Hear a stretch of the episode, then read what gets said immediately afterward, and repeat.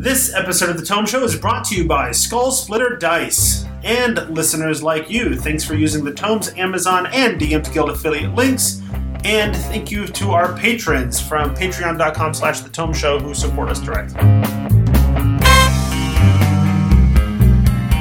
Welcome to the Tome, a D&D news, reviews, and interviews show, and I'm your Tome host, Jeff Greiner. And in this new type of episode that we're calling Surprise Round because I came up with the name about 30 minutes ago. Uh, we'll be throwing mythological lightning at the mythic odysseys of Theros. We have our chosen champions of the gods here to give us an early take on this new book, and I'll talk about what this new kind of episode is all about in a moment. First off, we have the man from the basics of the game, from the monstrous ecologist, from my own dreams, Jeremiah McCoy. Welcome back. Hi. I thought I'd change it up. There you go. uh, and secondly, we have the man who slayed the infinite heads of the internet, our own social media manager, and the hero we need right now, Ismail Alvarez. Glad to be here as usual. Okay, so in this episode, we are discussing the Mythic Odysseys of Theros, the latest book from Wizards of the Coast, and the second book wherein they have converted a Magic the Gathering setting into a D&D setting, the first one being Ravnica. Uh, publication of the print version was delayed due to pandemic related issues, but the digital version came out last week, and we've taken a gander and plan to give you our first impressions. That's sort of the idea behind this new format for uh, an episode that we're experimenting with. Uh, the idea is that we're going to try to do these surprise round episodes, uh, or at least we're going to test it out a few times, very, very quickly after a book comes out. I'm going to try to get it within like a week of release that we record sort of our first impressions. Uh, so you probably have to understand we haven't done a super deep and thorough read of the book yet. We definitely probably haven't played the uh, things from the book yet. Um, but doing it this way, we can get a very first quick impression, so people can get some some quick ideas about what this what's in this book and what whether or not it might be of interest, and then we can sort of take our time we can take a few months. We can make sure people have a chance to really play with it and test it and and, and poke and prod it and see where the cracks are. Uh, and then uh, several months later, we can sort of do our deep, more meaningful review.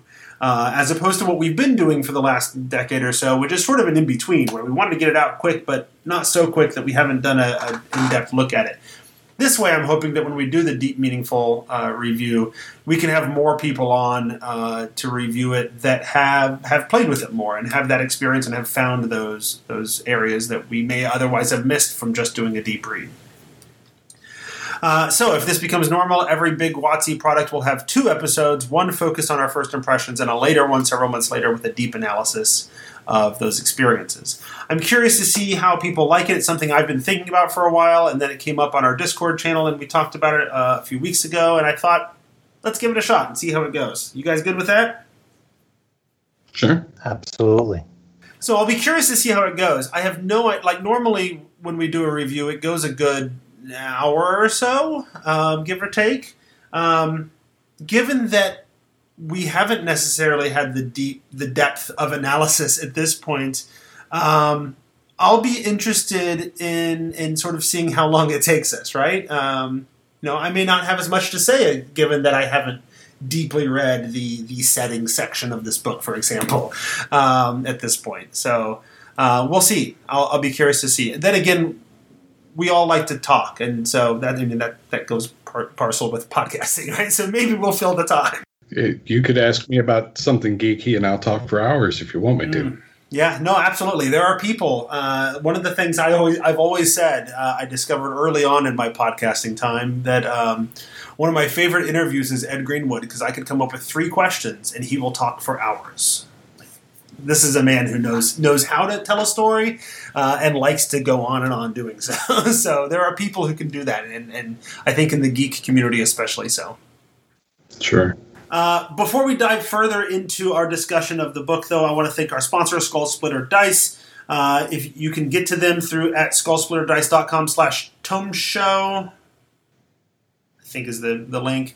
Um, that gets you uh, access to our landing page, and there's a coupon code there. Uh, they are they make some great dice of all sorts, including metal dice that I are my favorite metal dice. And what's more, uh, their current sponsorship is actually sponsoring a series of contests. They they're giving me hundreds and hundreds of dollars worth of their products to give away uh, in four contests, one per month. And I'm like, hey, I'm on board with this because uh, then I get to you know share the love with the listeners instead of just uh, take sponsorships to help pay bills and whatever. Uh, so this month it is June. Um, the contest is Twitter focused, so make sure you're following the Tome Show. It is at the Tome Show, uh, and find details there about how to enter the contest. Next month, I'm currently thinking it's going to be Facebook ba- based, so make sure you're following the Tome Show on Facebook for details about that as well. Uh, along with that, there are links to all of the the fantastic products that they're offering. There's a set of metal dice. There's a, a bundle. There's a dice tray from their new dice tray sets. Um, there's uh, there's a bunch of stuff. They've they've got a bu- like three or four different uh, one of their nice metal cases. There's a whole bunch of stuff in this one bundle just for this month. So people should definitely check that out. Okay, let's get to what this episode is about. Right, the the mythic odysseys of Theros. Um, in, an, in, an, effort of full disclosure, uh, I am a I think it's called an insider, a D and D Beyond insider. So I did not pay for the book. I got a, a free copy that way. Uh, and I want to just ch- make sure or check to make sure people has an opportunity to find out where they're at there. Is anybody else working from review copies? Um, no, I, I, went ahead and bought, uh, pre-ordered it when they announced it. Nice. Likewise, I did the same. Okay, good. So let's talk about uh, the mythic odysseys of Theros. I did want to mention uh, that this is the first book that was offered at a discount if you pre-ordered the book at your local gaming store. And I thought that was really neat. Um, something that they haven't seen and something that hmm. people have been asking for for a long time. I just figured that merited mentioning. Yeah, that that's absolutely. I mean, that is something that's been on in in discussions for a long time through several editions of if I'm going to buy the book digitally or physically, how can I how can I justify buying it multiple times on multiple formats, right? Mm-hmm. Yeah. But the the only thing on that that that made me sad is I had already pre-ordered it before uh, on D and D Beyond oh. before they oh. they announced it. So I I was like I could have gotten it for free. Sad. oh well. So so uh, Ish, that, is that how you got the book? Then is that you pre-ordered I, it? I did pre-order it through my uh, local gaming store. Uh, it's it, it's not free. They give you a fifty percent discount code on the digital order, which is, you know, it's something. It's, uh, as I mentioned, something that people have been asking for for a long time. But yes, I pre ordered the book, which got delayed in printing, as we all know, just due to all kinds of circumstances. But they offered to release it digitally on the original release date and then release the physical print uh, much later. I think it's sometime in July, if I'm not mistaken. Yes, that sounds right. Assuming that things continue on as planned. So so they so you pre-ordered it. I want to understand how this process works. So you pre-ordered it from your local game store. They gave you a code then that you were able to use. Correct. Okay. And then you just input the code when you buy the the book, and then it takes the fifty percent off, and so on. Okay. Let's talk about what this book is then. So we have we have this Magic the Gathering setting, and and it is largely what Greek mythology based. Uh, Jeremiah, you're more of my magic friend, right? So, so yeah. So magic. Uh, this is uh, the setting. I think they came out with it in 2013 originally, uh, and it is the setting that uh, the sort of iconic magic character Gideon Jura is from, um, and it was a pretty popular setting and then they moved into a whole they cycle through settings and recently came back again. Um, and it uh, each of the gods which you know isn't made clear in the text here obviously because they try and lean away from the way magic is uh, structured but each of the gods tie to different colors of mana in, in magic. And um, some uh, tied to two and some more just represent the one color. Right. Um, the bigger, greater gods tend to be one color, Okay. and the, the lesser gods tend to be uh, combined. So the what is it? Uh, the the sun god is that Helios? Yeah, Helioid Heliod. would would be white then. Yeah, he would be the white mana, and uh, uh, uh, the smith is is red. Mm. Uh, Erebos, the death god, is is black. You know, So- and, and and whether that is whether this is good or bad, I, I don't know. But I did I did not find myself going through this book and thinking about the mana color connections between those things and and magic. I like when I when we when I read the Ravnica book, I absolutely did. Like I looked at those factions, those guilds, and said, "Oh well, this is that those color combinations. That's that color combinations." I didn't think about that at all with this. I I I, I don't think I have either in in my uh, read through. Admittedly, I haven't you know given a deep dive, but yeah, it, uh, my look at it was not in that structure. But I was thinking about it today, and both Ravnica and this do something that maybe some of the other settings that evolved sort of organically don't. In that the the gods fit within a structure because it starts from there Mm. that is less haphazard than say a Forgotten Realms or Dragon uh, Dragonlance or, or or or something like that. This feels much more like there is an underlying structure to how everything fits together, and even if you're not seeing the colors, you're you, you can sort of nothing seems like an outlier. Hmm. If that makes sense. Mhm. Like Mhm. Forgotten Realms is filled with outliers. It's like, well, why do we have a bunch of Egyptian gods for no apparent reason? Oh, and, and I and I made made reference to this before we started recording, and I know somebody who could give you that reason, and it would take five hours, and he would love to Sure. tell you all about it. But um, but yeah, and, and and I know the backstory on that, but right, it is, um, it is interesting to see that structure and how it manifests in a, a much more cohesive mythology that makes sense and fits together a little bit better than maybe some of the ones that evolved naturally. Hmm absolutely no, um, and that's that's interesting. I didn't even I, I didn't.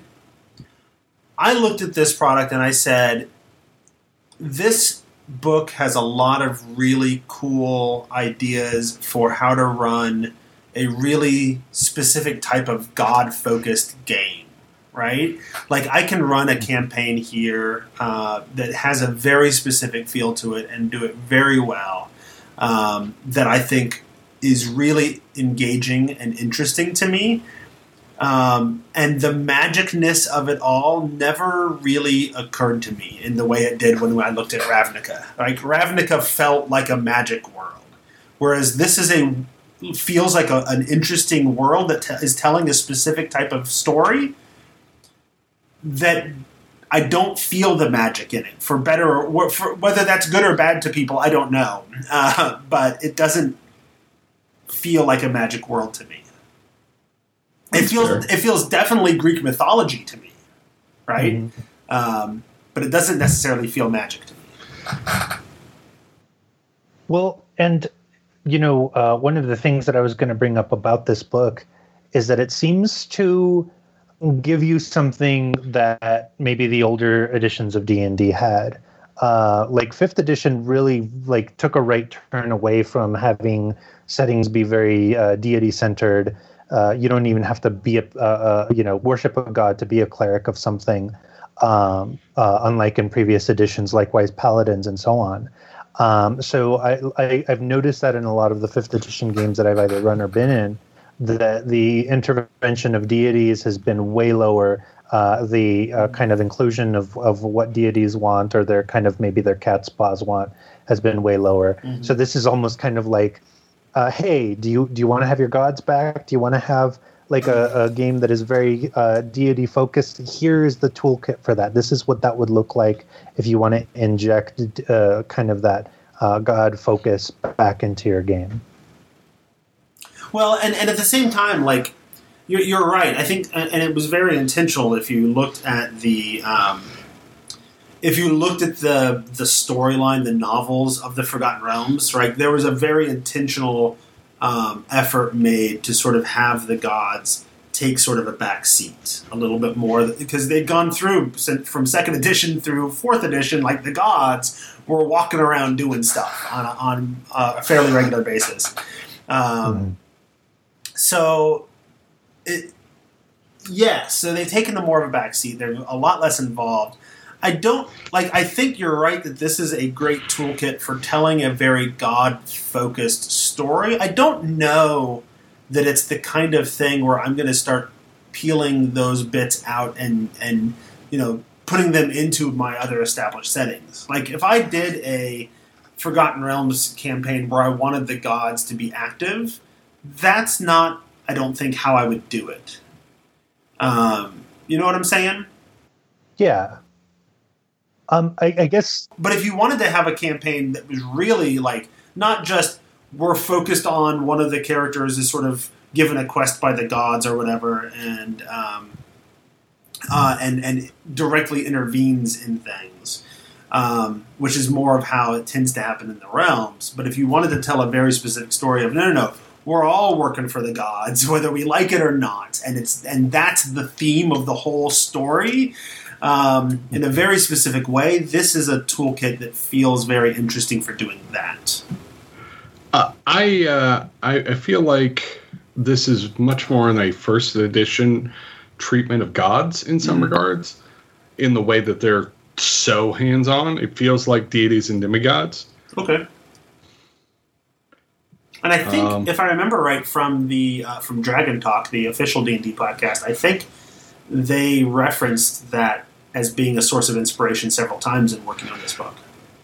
Um, I, I, have pointed out to some folks that that you know if if your jam is in fact Greek mythology, this is obviously going to be your setting. Mm-hmm. Uh, yeah, the gods have different names, but you know it, some of it is you file the numbers off and you oh okay that's Vulcan or or, or right. Hephaestus. Um, I mean, there but, were there were instances where I'm looking through the setting information. I'm like, oh, okay, so this this is Sparta, that's Athens, got it.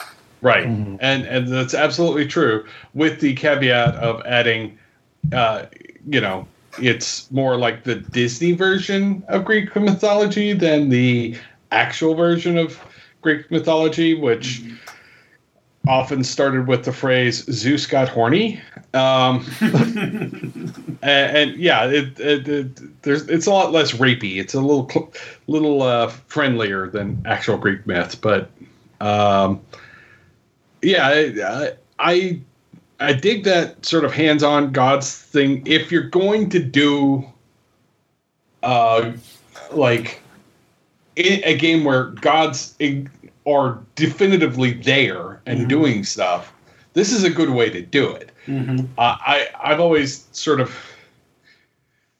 I, have been conflicted about how Forgotten Realms has done it because it keeps switching back and forth, and it's like, yeah, they're there, no, they're not, yes, they are. I mean, they exist. That their impact in the world exists, but uh, they could never make up their mind of, of whether or not they were going to be involved in the world directly or not.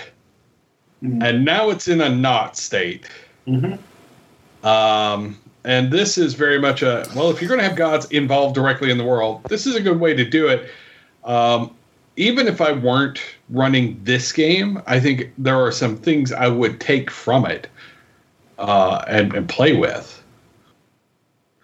Mm-hmm. Um, no, I think there are absolutely some ideas here to to peel out, but I think there's a lot like one of the things that I like about what, or I think I'm going to like about what they've done here, that raises a lot of interest for me, um, is the way that every like everything is tied to this this specific type of story that that yeah. you're going to tell. That you are a godly champion, like it or not. You know, you are Hercules of the world, uh, and and this is how you tell that kind of story right? And everybody else in the party is Hercules as well, or you know other various champions and what have you. And there's all these like you can drill in, like the the the player options supports that. The the new subclass options supports that. The races support that.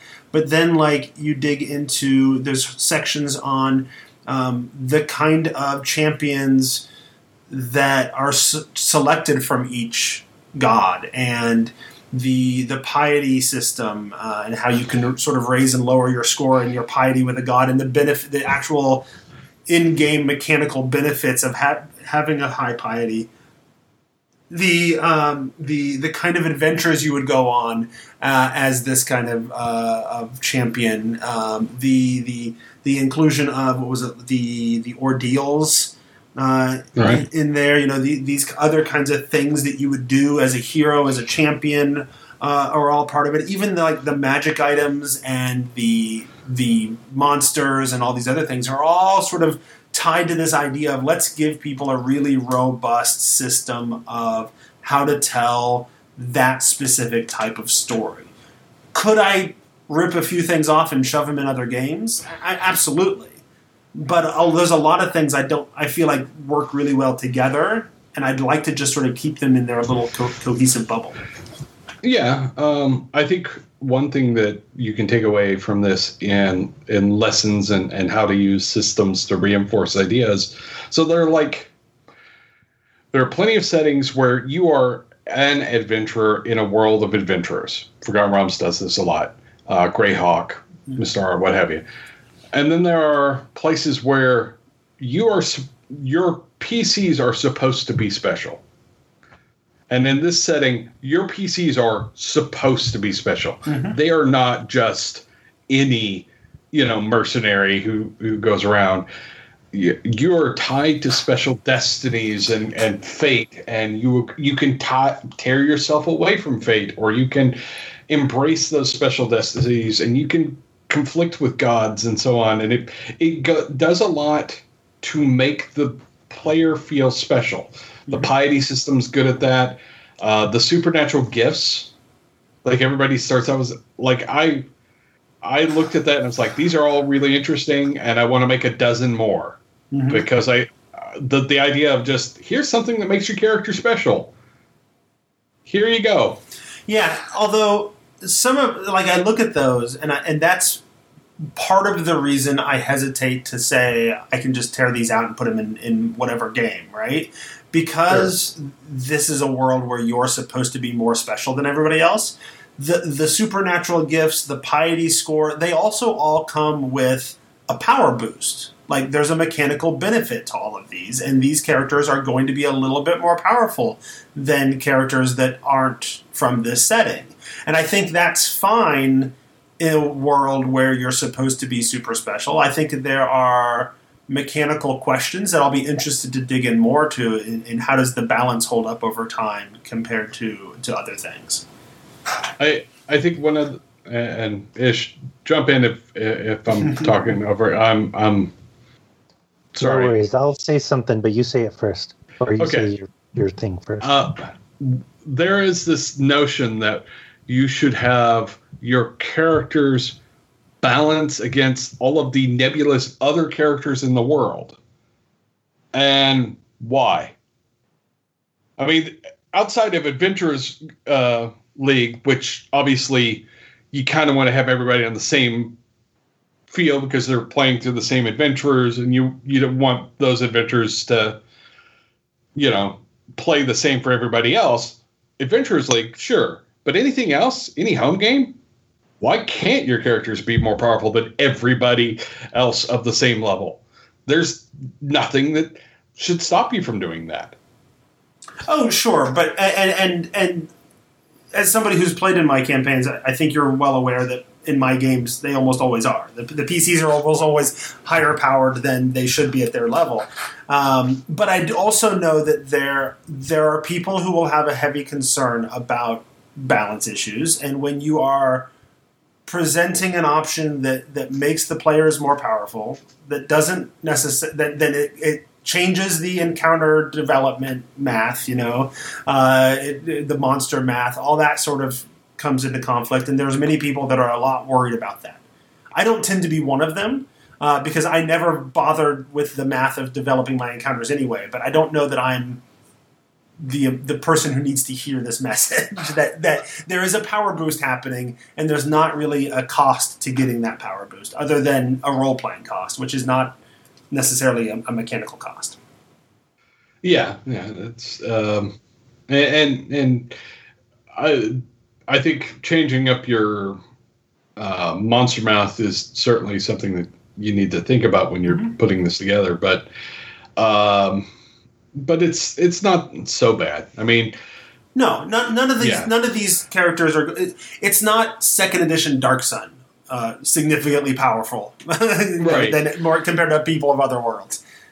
But but it's a but it's a reason that and and, and uh, I think uh, steal your mind in the uh, in the chat room pointed this out. It's one of those things where I, I, it would I would want it to be a, a, an all party thing or not. Right? Everybody needs Yeah. to be in on this system or Mhm. not because that one person that's in it and then nobody else is is going to get a little bit of a bump that nobody else is getting. Yeah, and, and I think the, the I, I I I think one of the the elements that uh, should be discussed when you're looking at that is you know what powers are they actually getting? Um, most of the supernatural gifts really kind of reflect racial abilities. So you're basically picking up a second racial ability. Like there's one that's kind of like the orc ability, where that if you get dropped down to zero, you you you don't go unconscious, or or uh, uh, there's one that uh, actually makes you sort of like a warforged. Like it, it's a bunch of stuff that reflects. It's like you're getting a second race op- option along with your your your your standard. Mm-hmm.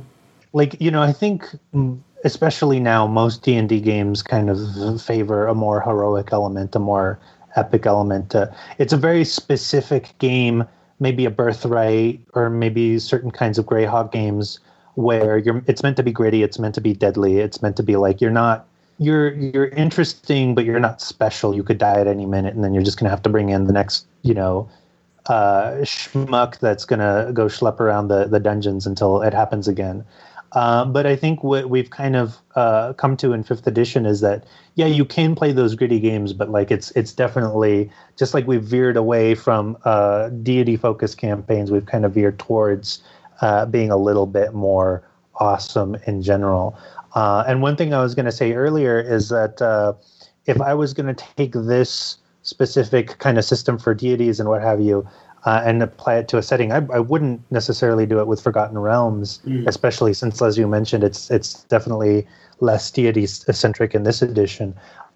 Uh, but it would be great for Dragonlance. I mean, depending on the era of that, of course, there are eras of Dragonlance where the deities are, are less involved. But like, I would, I would totally run a Dragonlance game using this system to be like, okay, yeah, you're a knight of Takhisis, or you're you worship Paladine, or you know what what have you, uh, and it would be a real good representation of like the real interesting and awesome larger than life figures, and it would help you uh, actually be on par with so often in the novels without feeling like you're always following in their shadow. Yeah, no, absolutely. I, I'm imagining uh, Tasslehoff Burrfoot, champion of Paladine. Right. Uh, you could actually like use the piety system and tie it to the uh, in Forgotten Realms to the uh, uh, what were, what was the term in the Forgotten Realms that they had for the the ba- chosen the chosen? oh yeah, yeah. You could use the piety system Mhm. and the supernatural Oh, yeah. gifts to reflect them. Oh, okay, the gods have started choosing people again. This Right. person's a chosen of so and so. Yeah, absolutely. And I think, I, I, and in that case, like the chosen are.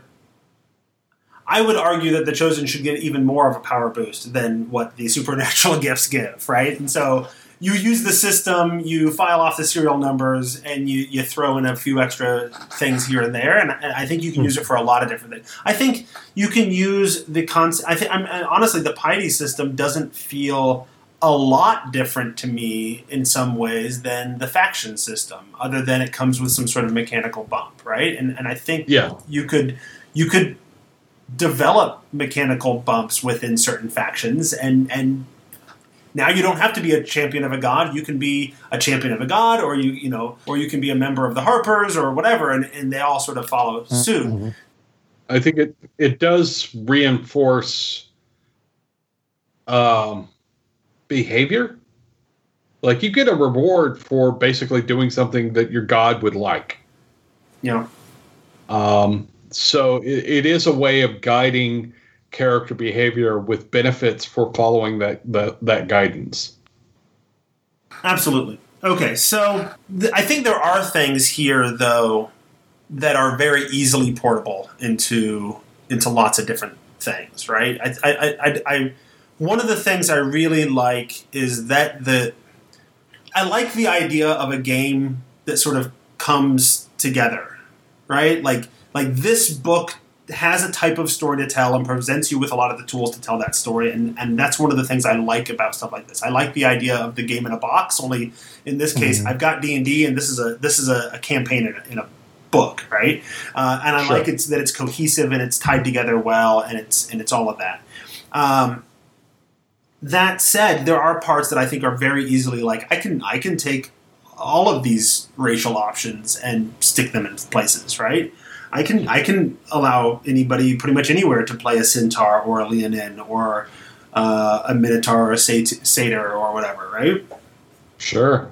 Um, and it's worth Probably noting. not that guy, but that, that one guy. That, yeah, Probably the one. Yeah. right, right. uh, uh, and it, and it's worth noting for people that um, those races plus Triton and human are the only ones in this setting, right? Human, Centaur, Leonin, uh, Minotaur, Satyr, and Triton are the only playable races in Theros, right?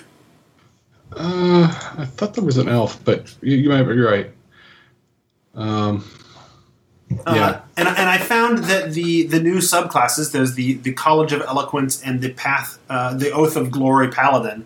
Um, uh, the first one is for the Bard. I, fe- I felt like those could be very easily taken anywhere and, and playable. Like those those subclasses felt a little more generic to the point that it could be very easily without even without even really doing much filing off of serial numbers, just work in other places. I was looking for like things in these subclasses that played off of the piety score or that kind of stuff, and and they they avoided that, and it helps create more portability.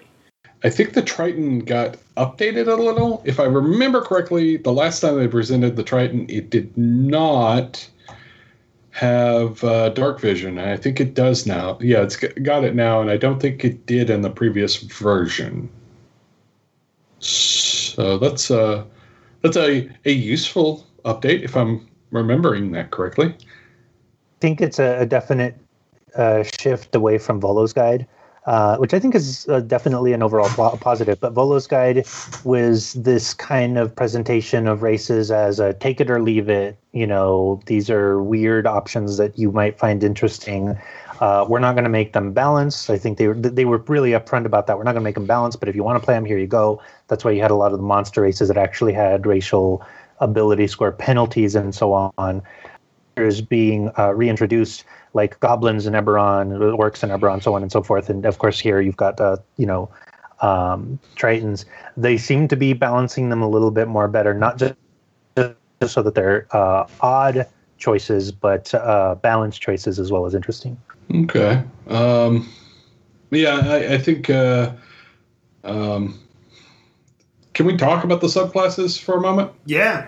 So I tend to play talky characters. What? Y- yes, both of you, I think, have played game run games where I am a player on occasion. I tend to play talky characters. It's just something I, I, I do, uh, and um, part of that is just leaning into something I'm somewhat good at. You know, I have a, a decent voice, good timbre. I can maintain a conversation without, you know, suddenly becoming super self-conscious about it uh, a lot of the time. So great. The College of Eloquence Bard is, oh, you want to play the talker? Here, we're going to turn that up to eleven. right. it's it's one more. It's a bit louder. Um, the it is the most social, powerful subclass probably in the entire game. The fact that you uh, at third level you make a charisma check, you can treat a d20 roll of nine or lower as a 10 Mm-hmm. with all of the bonuses that you're going to get from being a bard anyway. That's basically saying, unless I'm trying to convince a god to start following me, if I, yeah, if there's a skill check involved, I will probably get it eventually, and that's that's really powerful. So people, uh, DMs who have this in your game, be aware that skill checks are not magic. You What- do not necessarily get that, let them. Oh, I made the skill roll, yes, but that does not mean that you suddenly change this person's, I don't know, sexual preference or Right. or, or something you know, that is impossible. Uh, on the I think that the the advice can go the other direction as well, um, because this is a subclass that is really focused on those social skills. Um, And if you're playing in a game where your DM doesn't care as much about that, you're you know you're never going to talk your way out of the fight. Uh, and, and you need to make sure you are a well sort of balanced, well built, uh, effective combat machine.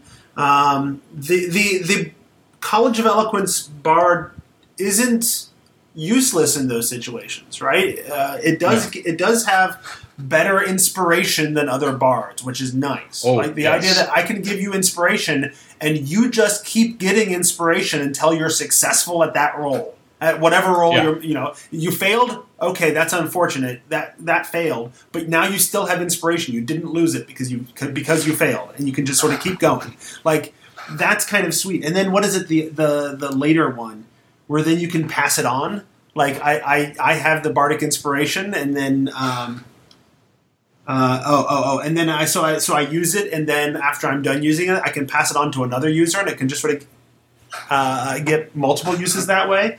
Like it does some cool stuff with inspiration, but I don't know that that's enough for me to say this is a viable subclass in a game where the DM is not telling a story that's interested in your your talking through things. Yeah, if, if it's not social, it- it's not you not not going to be as as powerful. But any game with like political intrigue and social maneuvering and all of that, this is the most powerful subclass in the game. In the in those in those elements of the game, yes. Yeah, yeah. Yeah. yeah.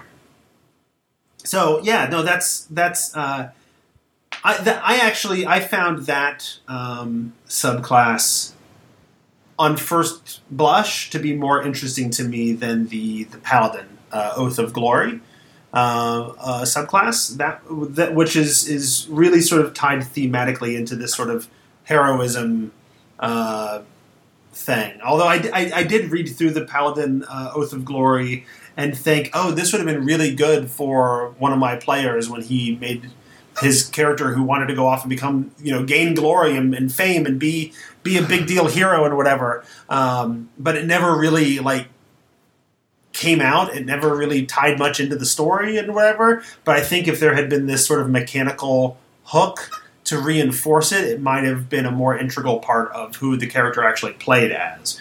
Um, so, so there's definitely a place where the Oath of Glory, I think, can shine and can reinforce a type of character concept.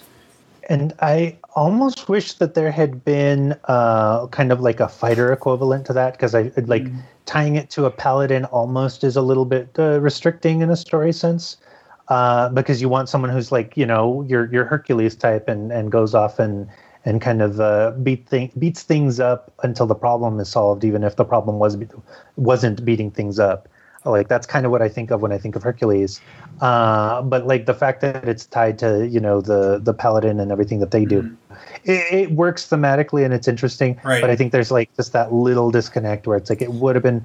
I- And that this is just me being uh, silly, but it would have been really cool as a fighter archetype. I thought, like that was that was my thought looking through. it. It's like, oh man, I really wish this was like a fighter thing and not Well, a paladin. And I think, I th- and I think you you kind of hinted at the exact thing that's on my mind there, though, is that I think you're right if I'm talking about a general sort of subclass concept, but if I'm thinking about a Theros subclass where it's all about the gods, it kind of makes sense Mhm. here, right?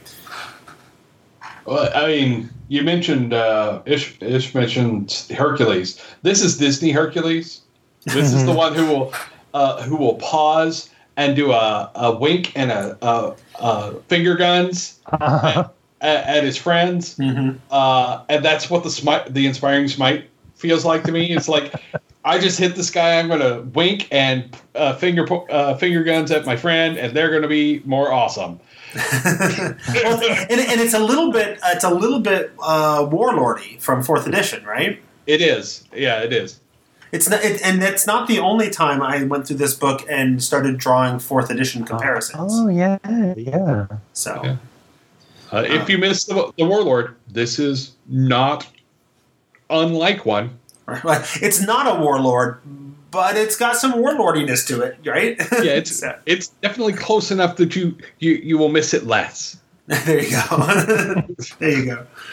Um, Jeremiah, you wanted to talk about the subclasses, and we've talked about a lot of other things. Is there? And we've talked about piety and and the the section. There's a whole chapter that goes sort of through each of the gods and talks about who do they choose as champions and how do you use them uh, and that kind of stuff. Uh, is that also the chapter where? No, it's later on uh, where they're talking about building campaigns. Where there's also a whole chapter on, and now we're going to go through each of the gods again and tell you how they might be the patron of the heroes uh, in a to, to build a campaign, or they might be the villain, and you can sort of mix and match that way. Uh, I thought was really well done, but but to reinforce how much this is about telling stories about the gods, and generally these specific gods, uh, although you could file the numbers off and make things work. Um, there's multiple chapters where it's like, okay, here's a chapter about this. Now let's do it god by god by god and go through each one of them and explain it to you and then how to do it, right? Yep, and the uh, I, I think the uh, it's the section I spent the least amount of time skimming because we were just doing the the Mhm. initial thing, uh, the adventures side of it. But it, it, Mm. it what I did see was was like okay, yeah, that that that fits with the overall theme of the book. Uh, I'm going to say something about what I saw in there that uh, I said about Ravnica. You have a magic setting, and there's very little acknowledgement of the of the overall metaverse of of that setting. Like uh, the characters that sort of exist in and out of the setting uh, are they they get mentioned, but they never really explain who they are, or and uh, how that you can actually pull some decent stories out of the magic meta setting and have it interface with this setting. Um, more so in Ravnica, where there was a whole war going on in Ravnica at the time they released it, and they just didn't mention it in, in the Ravnica book. But there's there's stuff going on that comes from outside, and they just sort of don't put it in. Yeah, so as a non magic player, I think that's part of why this works so much for me in terms of it doesn't have a lot of it doesn't feel like a magic setting to me. It just feels like an interesting kind of game to play, you know? Um, Sure. Eh, Whereas Ravnica, and, and I think I think they have to make the choice to either go whole, whole hog into that or don't. Right? In this case, they chose not to, and you're right. If you're looking for a lot of the meta story, a lot of the t- discussion of planeswalkers and all of that connected to Theros, it's it, so far as I can tell, it's not there. Um, Yeah. In in Ravnica, it was more hinted at. Um, uh, and, and but that's all you got was sort of a hint at it, which as a non as somebody who doesn't know that lore and doesn't know a lot of that uh, stuff, like that was just frustrating for me. Like it's like okay, Sure. this sounds like a really cool thing. I wish you could tell me more about it, but I think because of the fifth edition conceit, uh, the, their system of one book and done, um, it's hard to get into that, right? I, one of the things um, that meant there was probably way more product than there needed to be, but that I liked in, uh, f- I think it was mostly in fourth edition they did this, right? Is that there was usually like the setting and DM book. There was a player book full of player options, and then there was an adventure for a different setting. Like these, this is the kind of book where like I could get behind that, like a three book Mhm. and then out. Um, and, and a lot of times, like like this book, Ravnica, a lot of the other ones, like they hold up as just one book. But I do kind of Sure. wish there was an adventure too. Like that's all, always what I'm looking for is an adventure, and they've worked really hard in this book to at least give me the inspirations for to tell me how to build adventures. They did that in Ravnica as well, um, and that was my favorite part of the Ravnica book is them telling me how to tell tell stories in that world. Yeah, and, and to be clear, and and and and Dan and uh, Dylan in the chat actually brought up the you know there's only so much you can bring in. Uh, it, you know they they wrote a book for D and D, and they couldn't really bring in like mana colors and stuff. And I I agree. Um, but it would have been nice to have like here's some MP stat NPC stats for Ajani, uh, you know who who shows up in the setting. Um, but um, but because he's a planeswalker, they, they sort of skirt him. Like he's not re, sort, he's only sort of there, and there are a number of like bad guys who show up in the the setting as cards, which would have been interesting monsters to have.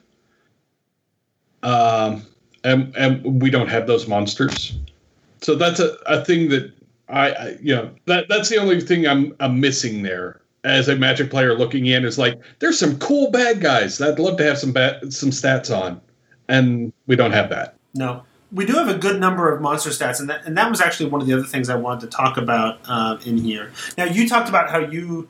Uh, and, and I don't mean to cut you off or whatever, or rush through things, um, but we are knocking on ten minutes to an hour at this point. So, uh, Sure, for for our quick look um, uh, discussion, I did find the monsters interesting. I did find they tended to gravitate towards the ends, which oftentimes happens in the monsters. There's a decent number of lower level monsters. There's a decent number of higher level creatures. There's not a lot sort of in the middle range. There's a little bit, but not a ton. And that's where I need more stuff to chew on. Um, but I also felt that was another area where I felt like they were taking a page from fourth edition. Fourth edition had a tendency to say, here's a monster, and now here's like five different variants of a monster, you know? Um, and, Yeah. and they did that here as well. Like, here's a Hydra. Now, let me give you the two or three variants of a Hydra. You know, here's a, a, a whatever, and let me give you two or three different variants. Um, and, and and it's different than what they've. I mean, they've done that in fifth edition, but they haven't done it like they did in fourth edition, and they do it quite a bit in this book. I found. Yeah, I, I agree. Uh, I mean, I really like the monsters. Um, one thing that I had meant, to bring up is that uh, there's actually two other um campaigns from third-party publishers that uh, are focused on the Greek setting, and so I, I own both of them either in PDF or, or PDF and hardcover. Uh, got really cool monsters there too, and I think there's like three different variations on like the Hecatoncheires or hundred-handed monster. So it's really cool to see like kind of the gamut that that runs. Uh, but I I really like that this isn't just hey here's some Greek monsters. It's more like here's Greek monsters in the in the context of Magic the Gathering and like you, how you would translate kind of sort of translate like the monster that is in this card to a monster that you would fight in D&D and I think that's what a lot of people were looking for what they did well. And I think you see the same thing. You either see these monsters that are like you know your little weak fodder that you have to bring out in the first couple of rounds until you can build up your big meaty monster uh, that you then try and beat someone up with. But uh, and I'm oversimplifying Magic the Gathering but you you you get what I'm, I'm kind of going for um, but no, I mean uh, the the representation I think is really good. There's uh, I like I love monsters. I think there's a lot of uh, potentiality for that here, but uh, they they kind of give you a swath rather than a bestiary because of course they have to. If they were going to give you a bestiary, it would be the whole book, Right. so on and so forth. I mean. Uh, I, I I would hope that like somebody in the chat mentioned Gilded Depths. I would hope somebody would be able to maybe flesh that out and, and give us the things that we didn't get and maybe kind of fill in the gaps because um, as cool as it would be to have like those mid-level monsters um, like obviously they didn't fit uh, but like this is kind of a contained setting so you kind of need those to make a complete setting uh, and until then, you're just kind of filling in from the monster manual.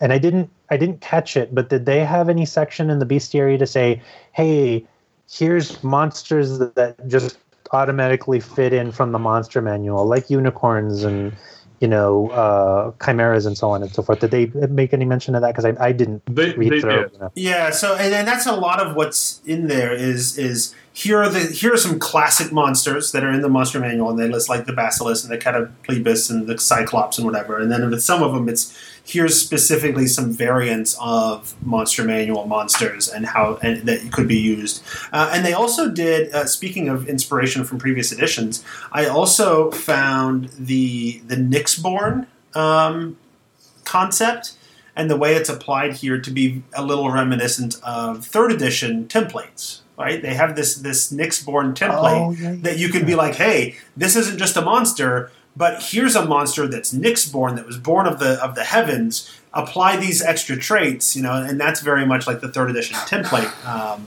era uh, of doing things. So it's interesting to see which which I suppose uh, gives those monsters a bit of a power boost without necessarily raising their CR, and so it balances out with the the PCs that get those supernatural gifts, right? Mhm.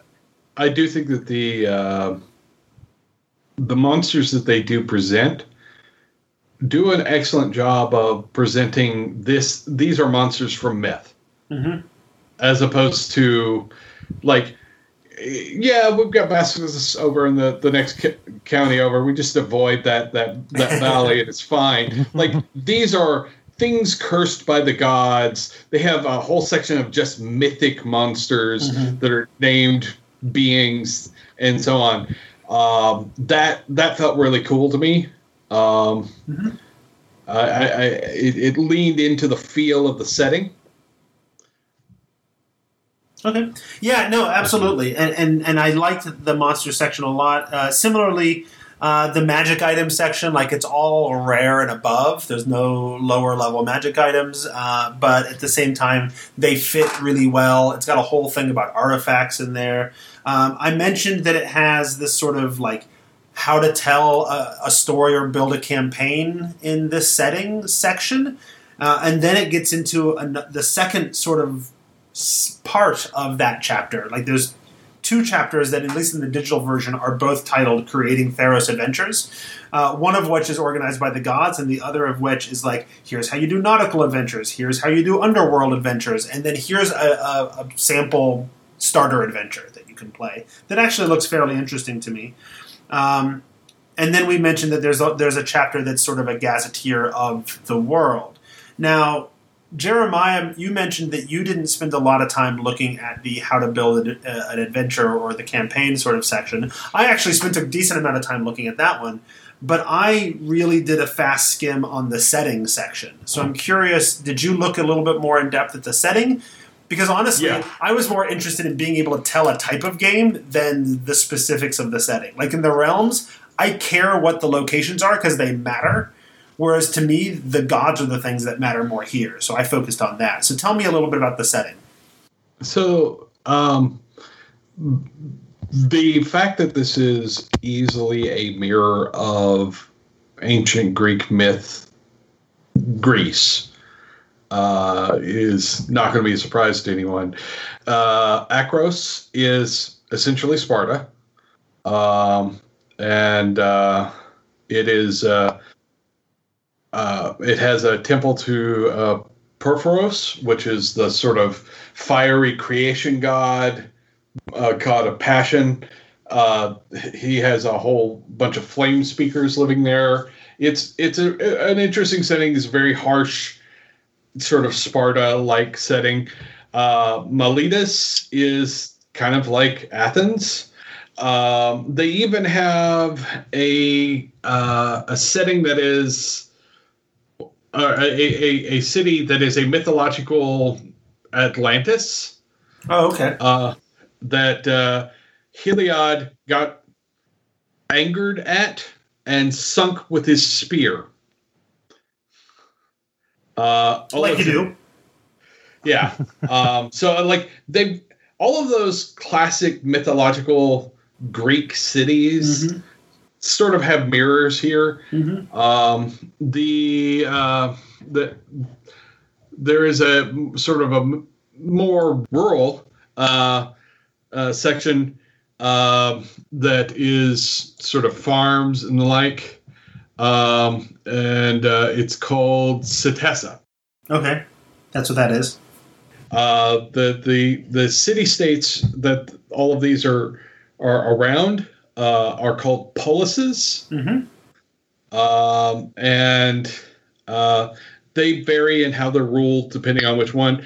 Uh, one thing that uh, I did notice that a lot of people will be glad to see on a representation side, uh, the founding of Meletis. The story is that there were two kings that were married to each other, and uh, that is representation that certainly would not have happened in previous editions. I don't think. Um, so I, I was pleased to see that, and, and um, yeah, the, the the actual setting stuff is is good. It gives lots of like here's a dangerous place, the Siren Sea. All right. You can go do naval adventures. You know. Tell me, tell me if my if my inclination though you think is is was a good inclination that because it's so focused on this a specific type of god focused narrative that the geography and the locations and the setting itself almost becomes secondary to to focusing on your attention on the gods and those kinds of things is that is that impression that i have accurate you think I I don't think so from Okay. what I've seen. First off, different polises have very distinct feels. Like and, and they say something about the gods that are sort of the sponsors of those places, for one Mhm. thing.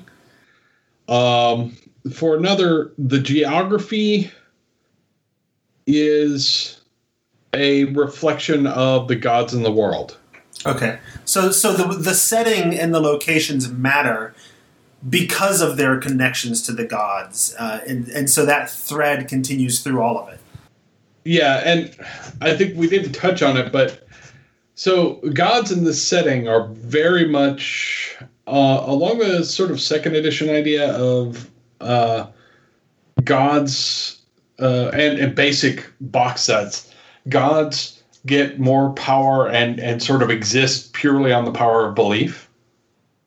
Uh, and you know, previously there were the Titans, and then the gods came into being because the humans kept praying for deliverance from the Titans, and those prayers became the gods.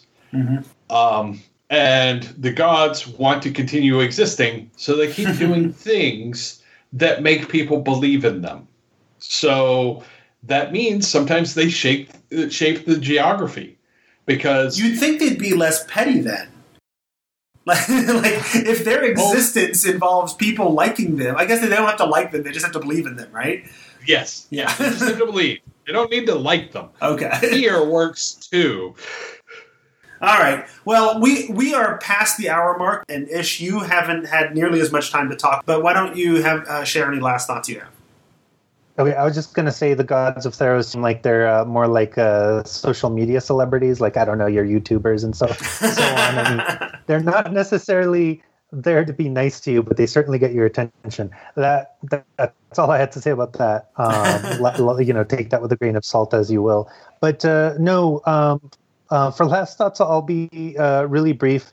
Uh, but uh, it reminded me of 13th Age with the icons, and I thought it was a really way a good way of Yeah. kind of integrating uh, like these kind of authoritative figures, but that are there to help you or to act as obstacles, but they weren't like the end all be all. You were their agents. You you can interact with them, but they don't like. There's not a hard stop on the story because they either want you to stop doing something or they come in and solve it for you. I think that was a really good implementation implementation of it. Jeremiah, any last thoughts? I mean, you and I have had plenty of time to talk, but go ahead. That's fair. It, once you get me started, it's it's hard to, to get me to stop. Um, I think uh, I think this book does what any setting book should do. It makes me go, eh, I can run a game in here, right? I look at all the things in there, and I go, I I know what I would run in this, and that is they're doing the job there. The setting has some compelling conflicts. It makes the character, the player characters, seem interesting and powerful and and Im- important to the setting. And uh, uh, the the artwork is excellent. I mean, there's just it's a solid book. There's not much to complain about. No, I and, and I think you, you make a good point. Like I I struggled with, and I don't mean to constantly compare it to Ravnica because they're two different things and they they can stand alone on their own. But at the same time, I think it's natural because they're the two magic settings, right? Um, Sure. When I looked at Ravnica, I spent two thirds of that book thinking, I don't know, this is interesting, but I don't know how to tell stories in this world until I got to the chapter that was like, here's how to tell stories in this world. And that one chapter, like, fixed the whole book for me, right? Um, in this book, like, I knew how to tell these stories on chapter one. Like I was ready to go.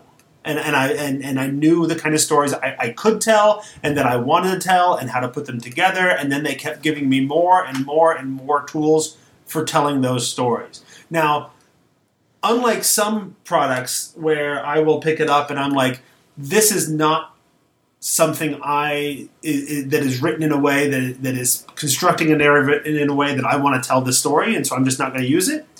This one I could totally see myself using, and it literally just comes down to do do I and my players decide at some point that this is the kind of story we want to tell because it seems really well designed to tell this type of story.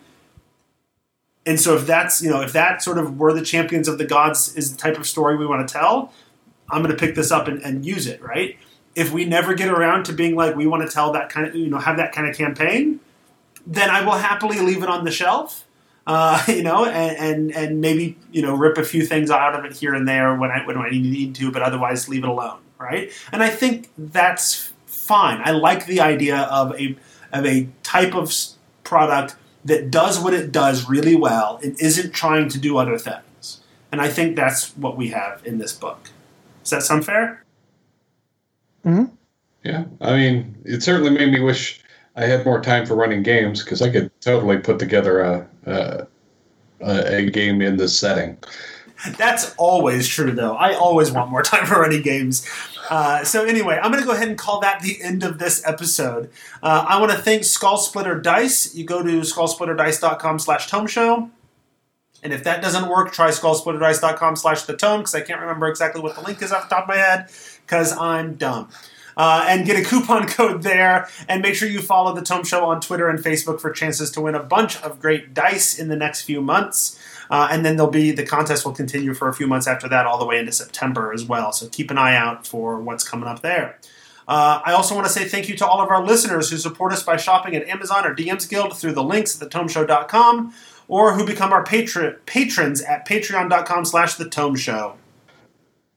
Uh, just like some of our good friends and patrons, Jared Rasher, Steal Your Mind, who's in the chat right now, Scott Nagel, Hyperlexic, Merrick Blackman, Jill Sanders, Leonard Pelche, Doug Palmer, and so many others.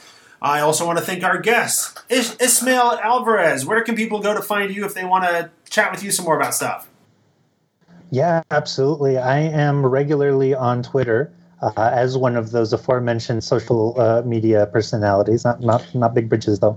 Uh, and I am there as King Lorthorn or Elven Wizard King, uh, whichever you find easier to spell. I also do fifth edition uh, material. Uh, I write books and so on.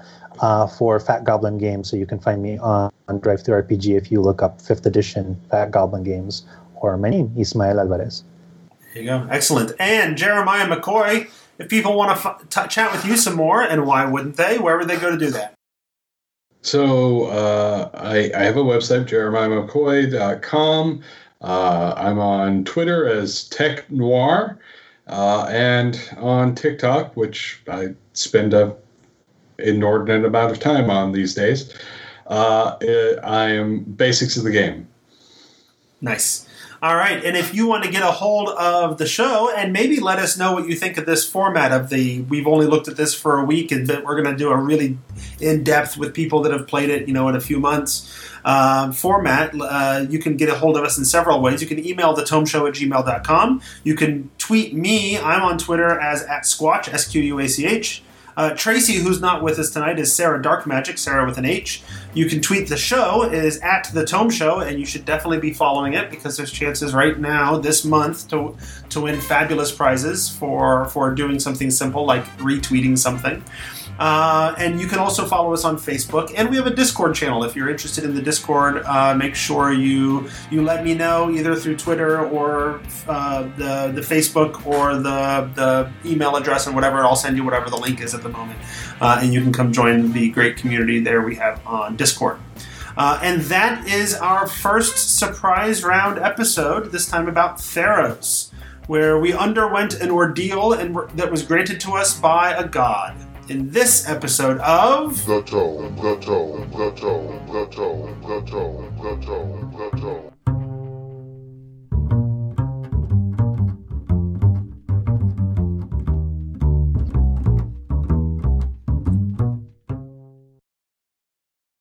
I'm on the wall.